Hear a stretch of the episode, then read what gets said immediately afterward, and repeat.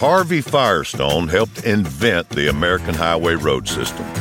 So, it's only fitting that Firestone Complete Auto Care would have our epic sales event in the heart of the road trip season. From June sixth to ninth, you can stop by your local Firestone for up to one hundred dollars off select services, so you can get going on your next adventure. Limited time offer, conditions apply. Go to Firestone Complete dot com for details.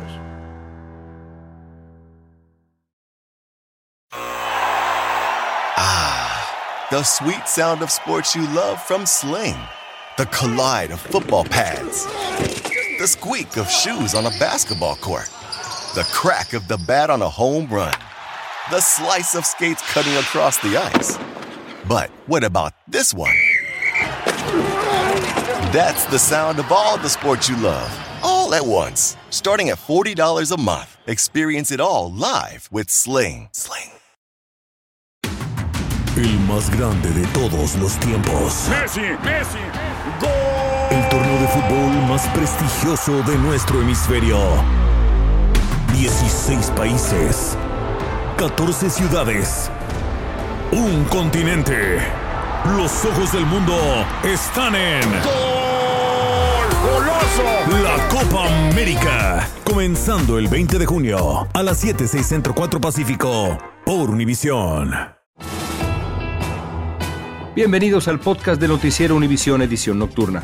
Aquí escucharás todas las noticias que necesitas saber para estar informado de los hechos más importantes día con día. Buenas noches, hoy es lunes veintiocho de agosto y estas son las noticias más importantes del día.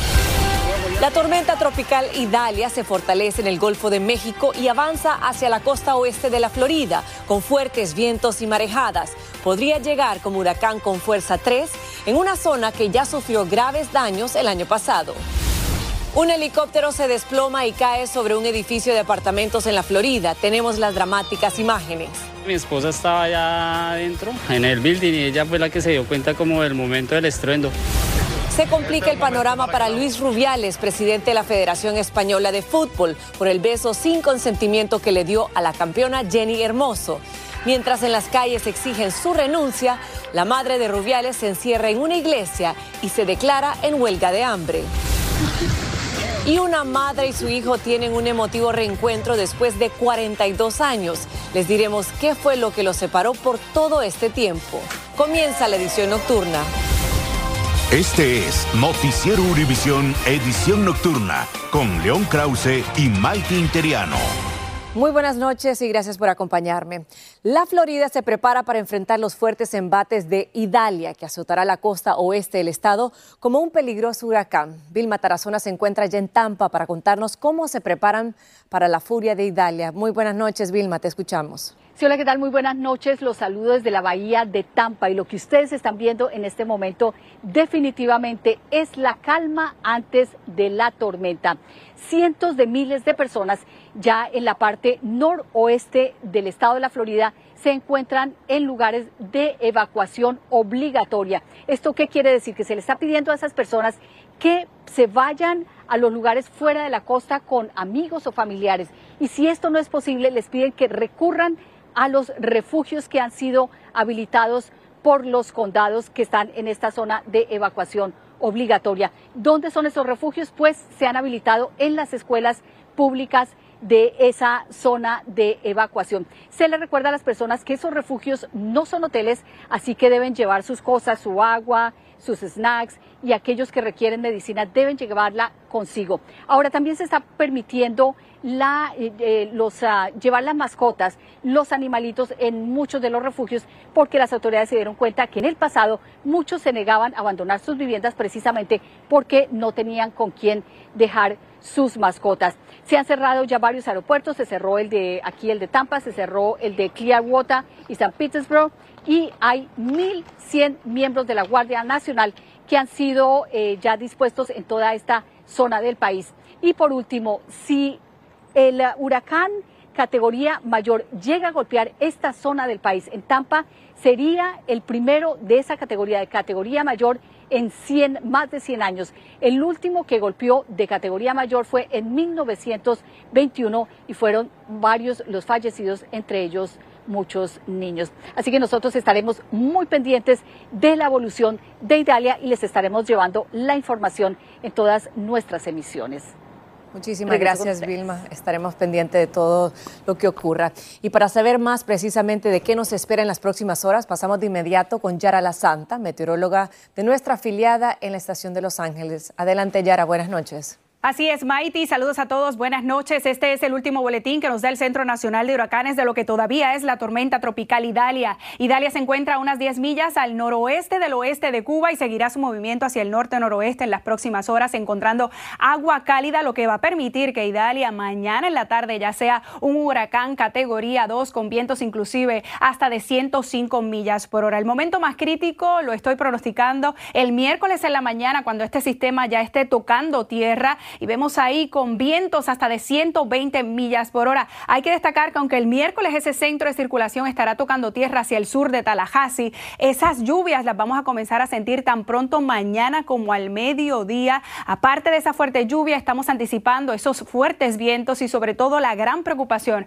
esa marejada ciclónica, que es la elevación del mar ante la cercanía de estos sistemas. Pronosticamos hasta doce pies de oleaje en algunos sectores, graves inundaciones. Sigue en sintonía. Muchísimas gracias, Yara. Y cambiando de tema, al menos dos personas murieron y otras dos resultaron heridas al desplomarse un helicóptero de rescate de incendios en el condado Broward, en Florida. La aeronave estaba respondiendo a una llamada de emergencia para transportar a unos heridos de un accidente de tránsito y cayó sobre un edificio de apartamentos. Hablamos con algunos de los sobrevivientes y aquí su testimonio. No, yo no sabía ni qué hacer, me asusté. Imagínense si yo regreso a, a recoger algo, no saqué las llaves del carro, no saqué mi cartera, no saqué mis papeles, no saqué nada. Andaba con pijama, tuve que ir aquí a comprar algo para ponerme. Y las personas fallecidas son el capitán del cuerpo de bomberos que iban en el helicóptero y una mujer que vivía en el complejo de apartamentos. Y surgió nueva información sobre el joven blanco que mató a tiros a tres afroamericanos en una tienda de dólar en Jacksonville, Florida, y después se suicidó. Un nuevo video mostró que antes del incidente el sospechoso entró a otra tienda de dólar, pero salió solo con una bolsa. El F B I investiga el caso como un crimen de odio y las autoridades dijeron hoy que el pistolero había trabajado en una tienda de dólar. Las autoridades de la Universidad de Carolina del Norte en Chapel Hill informaron que un miembro del personal docente fue asesinado hoy a tiros en un edificio de ciencias del campus. El incidente obligó a cerrar la universidad mientras las autoridades buscaban al sospechoso. Finalmente, la policía arrestó al presunto agresor, pero no lo identificó por el momento. La apertura en Staten Island, en Nueva York, de un nuevo refugio para migrantes procedentes de la frontera sur vuelve a producir reacciones contrarias por parte de cientos de residentes que se quejan con pancartas. Ahora vamos con Fabiola Galindo, que nos tiene más información. Muy buenas noches, Fabiola, te escuchamos. Así es, efectivamente, cerca de cuatrocientas personas llegaron hasta este vecindario en Staten Island para protestar en contra de la apertura de un refugio para migrantes que albergaría a cerca de trescientos hombres migrantes solteros que lleguen a este lugar. Este centro se está habilitando dentro de una escuela católica que fue abandonada y que ahora ha sido reabierta justamente para albergar a estas personas. Los vecinos aquí nos dicen que esta movida y este traslado se hizo de manera secreta y no están de acuerdo con esto porque dicen que no se ocultó o no se consultó a la comunidad. Ahora bien, el alcalde por su parte continúa pidiendo más fondos federales para atender esta crisis. Dice que no hay más espacio, las familias con niños pequeños están recibiendo prioridad para tener un tipo de albergue, mientras que los hombres y personas adultas solteras solamente se pueden quedar en el sistema de refugios durante sesenta días, después de los cuales tienen que buscar un lugar en donde vivir de acuerdo con las nuevas normas de la ciudad de Nueva York. Es todo por mi parte, regreso con ustedes. Muchísimas gracias, Fabiola. Y continuando en este tema, les cuento que otra protesta relacionada con migrantes, esta vez frente a la residencia del alcalde de Nueva York, dejó un saldo de cinco personas arrestadas. Un grupo contra la inmigración ilegal organizó la protesta, pero también acudió otro grupo que apoya a los inmigrantes. Los dos grupos se enfrentaron a golpes. Los que apoyan a los migrantes pisotearon banderas de Estados Unidos e intentaron quemarlas. La Guardia Nacional de Texas dijo que investiga el incidente en el que uno de sus agentes disparó e hirió a una persona en la frontera con México. Algunas versiones indican que el herido no era un migrante que intentaba cruzar el río Bravo, sino que un mexicano que estaba haciendo ejercicios. Reina Rodríguez está en Texas con la última información sobre este caso. Es algo que está mal, que debe investigarse. Autoridades mexicanas en Ciudad Juárez reaccionan ante el hecho a orillas del Río Grande que dejó lesionado a Darwin José García, de treinta y siete años de edad, la noche del sábado. Andaba haciendo ejercicio la persona, hasta donde nosotros tenemos el dato, a pesar de que ya es una investigación con el tema, y el cual refiere que las detonaciones fueron del otro lado. García, quien es originario de Veracruz, reportó que escuchó unas detonaciones y se dio cuenta de que le habían disparado en una de sus piernas. Él fue transportado a un hospital de la localidad donde recibió atención médica. Desgraciadamente, esta no es la primera vez que esto pasa. Esta es la segunda vez que un miembro de la Guardia Nacional de Texas dispara su arma mientras está desplegado para el operativo Estrella Solitaria. Activistas quieren que este caso se investigue para evitar que este tipo de acciones se normalicen. Defensores de los derechos humanos exigen una pronta investigación por parte del Departamento de Justicia. Creemos que el uso de armas de fuego es un es, es algo desproporcionado. Además piden que se ponga fin a las estrategias del gobernador Greg Abbott para prevenir la inmigración. Todo el control fronterizo tiene que estar bajo Eh, la orden del gobierno federal. En un comunicado, el Departamento Militar de Texas dijo que un miembro de la Guardia Nacional asignado a la operación Estrella Solitaria descargó un arma en un incidente relacionado con la frontera y que el incidente está bajo investigación. Estas son agencias que no deben de estar ahí, no tienen ninguna autoridad, ningún entrenamiento para este, poder lidiar con, con personas que vienen a buscar refugio. En McAllen, Texas, Reina Rodríguez, Univisión. Gracias, Reina. Estás escuchando la edición nocturna de Noticiero Univisión.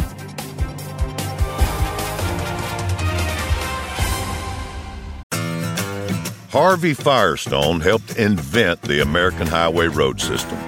So, it's only fitting that Firestone Complete Auto Care would have our epic sales event in the heart of the road trip season. From June sixth to ninth, you can stop by your local Firestone for up to one hundred dollars off select services, so you can get going on your next adventure. Limited time offered, conditions apply. Go to Firestone Complete dot com for details.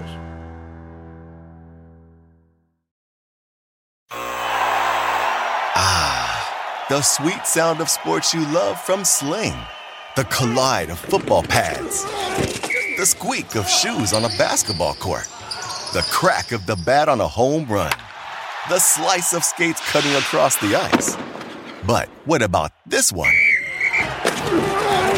That's the sound of all the sports you love, all at once. Starting at forty dollars a month. Experience it all live with Sling. Sling. Gabriel Soto. Tus artistas favoritos participan en este juego donde no pueden hacer ruido. Cero Ruido V I P. Gran estreno. Domingo nueve de junio a las siete por Univisión. Continuamos con el podcast de la edición nocturna de Noticiero Univisión.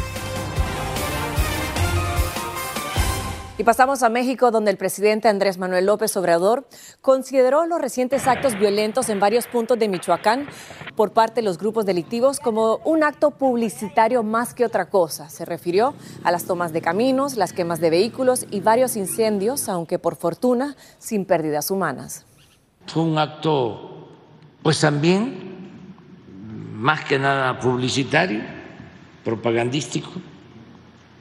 Eh, tomas, quemas de eh, vehículos. Eh. López Obrador expresó que ya hay varios detenidos y la policía está contrarrestando las acciones violentas. Y un verdadero calvario viven decenas de pasajeros de Aeroméxico que llevan tres días varados en Roma por la cancelación de su vuelo a México. Muchos de ellos se quejan que la aerolínea hace nada o hace poco para tratar de resolver el problema. Alejandro Madrigal nos tiene la historia completa. Fueron muchos días de desesperación para este grupo de turistas, entre ellos muchos mexicanos, al no poder salir del aeropuerto de Roma, en Italia, debido a que el vuelo que los traería de vuelta a la Ciudad de México se canceló en varias ocasiones. En la angustia y estrés, este grupo recurrió a las redes sociales para denunciar a la aerolínea Aeroméxico, que no les informó con precisión lo que sucedía. Llevo aquí en el aeropuerto desde el jueves, hoy es domingo, y no nos han subido al avión, y simplemente todos los días nos cancelan el vuelo, nos cancelan el vuelo, nos cancelan el vuelo, nos dicen váyanse a un hotel.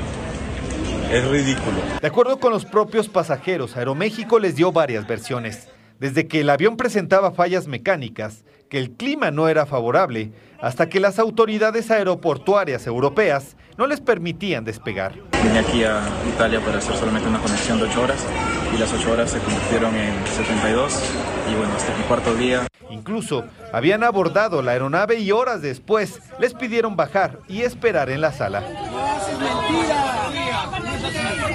En un comunicado, la Embajada de México en Italia informó que está recabando información sobre los graves retrasos reportados por los pasajeros y que han solicitado a los representantes de Aeroméxico compartir dicha información. Fuentes dijeron a Univisión que el ciclo de trabajo de los pilotos se venció, debían descansar y no había tripulación de relevo, por eso los retrasos. Los pasajeros afectados fueron divididos en dos grupos. Un vuelo ya cruza el Atlántico y llegaría hasta el aeropuerto en la madrugada. Otro en las próximas horas saldría desde Roma, si no ocurre otro inconveniente. En Ciudad de México, Alejandro Madrigal, Univisión. Gracias, Alejandro. El presidente de la Federación Española de Fútbol, Luis Rubiales, se resiste pese a la creciente presión para que renuncie tras el beso no consensuado a una jugadora en la premiación de la Copa Mundial Femenino. La madre de Rubiales emprendió una acción que algunos califican de desesperada para defender a su hijo. Guillermo González nos habla de la polémica desatada en este caso. El beso que le dio sin su autorización el presidente de la Real Federación Española de Fútbol a la capitana del equipo femenino Jennifer Hermoso durante la ceremonia de premiación de la Copa Mundial Femenina sigue siendo un escándalo mundial. Hoy la madre del controvertido dirigente inició una huelga de hambre para defender a su hijo de quien dice es víctima de una cacería humana sangrienta. Parece que como madre la puedo entender, pero ya es mayor y se puede poner mala. Como madre la puedo entender, que crea que va a ayudar al hijo. Hoy en España hubo manifestaciones de apoyo a Luis Rubiales, quien a pesar de que fue suspendido por la FIFA, dice que no renunciará a su cargo. ¿Os parece normal que porque se den un abrazo, un beso, se monte la que se haya montado? No, digo no. Quienes condenan la actitud del presidente de la Real Federación Española de Fútbol también se manifiestan activamente y piden la renuncia de Rubiales. Dicen que sus actuaciones durante la ceremonia de premiación de la FIFA fue muy desagradable. Esos abrazos, esos magreos fuera de lugar, con toda la gente internacional ahí en el Mundial de Fútbol, cogiéndolas, sobándolas a las jugadoras de esa manera. Yo antes de que saliera nada lo dije, digo, ¿pero qué es eso? Un asco. El tema ha causado tanto revuelo mundial que ya llegó a Naciones Unidas. And we hope that the Spanish authorities... Esperamos que las autoridades y el gobierno español traten esto de una manera que respeten los derechos de todas las atletas. La Fiscalía de la Audiencia Nacional Española abrió hoy una investigación luego de las denuncias presentadas contra Rubiales e incluso ofreció a la futbolista Jennifer Hermoso la posibilidad de que lo denuncie por un delito de agresión sexual, algo que aún no se ha producido. Para muchos, lo más injusto de toda esta polémica es que la gran hazaña deportiva que lograron las jugadoras de la selección española de fútbol al coronarse campeonas mundiales quedó totalmente opacada como resultado del escándalo protagonizado por Rubiales. Regreso contigo. Ahora hablemos sobre los préstamos estudiantiles. cuarenta y cuatro millones de estadounidenses tendrán que volver a los pagos de su deuda luego de una pausa de más de tres años. Los intereses de estos préstamos reiniciarán a partir de este viernes primero de septiembre y los pagos se reanudarán en octubre. Por ello, los especialistas recomiendan a los prestatarios actualizar su información y buscar planes de amortización. Destacando el programa Saving on Valuable Education o SAVE, un plan creado por la administración Biden que ofrece reducción para veinte millones de prestatarios, disminuyendo el pago mensual del diez al cinco por ciento de los ingresos y eliminando la amortización negativa que evita la acumulación de intereses de la deuda. El Servicio de Ciudadanía e Inmigración dijo que los nuevos ciudadanos de Estados Unidos tendrán acceso inmediato para inscribirse como votantes para las próximas elecciones en las mismas ceremonias de juramentación. Además, dijo que en dichas ceremonias tendrán disponible información sobre los puntos de contacto para votar. La Administración de Alimentos y Medicamentos, F D A, está retirando del mercado la solución para ojos de la marca doctor Bernie's M S M por posibles problemas de contaminación de bacterias. Según la agencia, los usuarios podrían desarrollar una infección de leve a grave con peligro para su visión y tener una infección potencialmente mortal. Continuamos con el podcast de la edición nocturna de Noticiero Univisión. Al menos quince personas resultaron heridas, entre ellos adultos y niños, cuando se desplomaron unas gradas de espectáculo de un jaripeo en San Luis Potosí. Enseguida se enviaron ambulancias para socorrer a las víctimas, que afortunadamente ninguna sufrió lesiones de gravedad. Según las autoridades, la mala instalación de los asientos por parte de la Protección Civil pudo ser la causa del desplome. El Tribunal Supremo Electoral de Guatemala declaró oficialmente a Bernardo Arévalo como el próximo presidente del país. El organismo dijo y dio como ganador al partido político Movimiento Semilla, conformado por Bernardo Arévalo y Karín Herrera, quienes obtuvieron el sesenta por ciento de los votos válidos del pasado veinte de agosto. Un portavoz de la compañía de electricidad de Hawái, Hawaiian Electric, negó los informes de algunas publicaciones, entre ellas el Washington Post, de que la empresa pudiera haber eliminado pruebas relacionadas a la investigación sobre los recientes incendios. La compañía es criticada y ha demandado porque no cerró sus líneas eléctricas a pesar del fuerte viento y las advertencias de bandera roja. Continuamos con el podcast de la edición nocturna de Noticiero Univisión. El equipo de Estados Unidos ganó este fin de semana el título de la Serie Mundial de las Pequeñas Ligas. Fue una victoria que enorgullece a la pequeña comunidad del Segundo en California, que está celebrando el haberse convertido en el octavo equipo de ese estado en ganar una serie con su victoria de seis a cinco sobre el equipo de Curazao. ¿Sabe qué? Se, se siente tan bonito porque de primero estaban empatados, eh, estábamos con los, comiendo las uñas, y ya cuando pegó el home run, we, les dimos un grito tan, tan, ¿cómo se dice? Fuerte. La comunidad del Segundo tiene previsto organizar un desfile en honor al equipo el próximo diez de septiembre. Enhorabuena. Y María Angélica González abrazó a su hijo cuarenta y dos años después de que un hospital de Chile le dijeron que su recién nacido había muerto y el cuerpo había sido enterrado. El bebé lo habían vendido en una adopción falsificada. Jimmy Lipper Thyden creció en Virginia, donde es abogado. Tras una larga búsqueda, supo la verdad y viajó a Chile para reencontrarse con su madre y sus cinco hijos y hermanos. Y este fue el emotivo reencuentro. Muy buenas noches. Gracias por escucharnos. Si te gustó este episodio, síguenos en Euforia, compártelo con otros, públicalo en redes sociales y déjanos una reseña. 'Tis the season for summer road trip adventures. And Firestone Complete Auto Care's epic savings event with up to one hundred dollars off select services from June sixth to the ninth. Limited time offer, conditions apply. Go to Firestone Complete dot com for details. ¡Gabriel Soto! ¡Chiquinquirá! Esto es Cero Ruido V I P. Tus artistas favoritos participan en este juego donde no pueden hacer ruido. Yo soy bien competitivo. ¿Te habían invitado alguna vez a un programa a no hacer ruido? No. Te enfrentarás al ruidómetro con cientos de micrófonos que están listos para detectar hasta el más mínimo de tus movimientos. Hacer silencio te hará ganar miles de dólares. Cero Ruido V I P. Gran estreno el domingo nueve de junio a las siete por Univisión.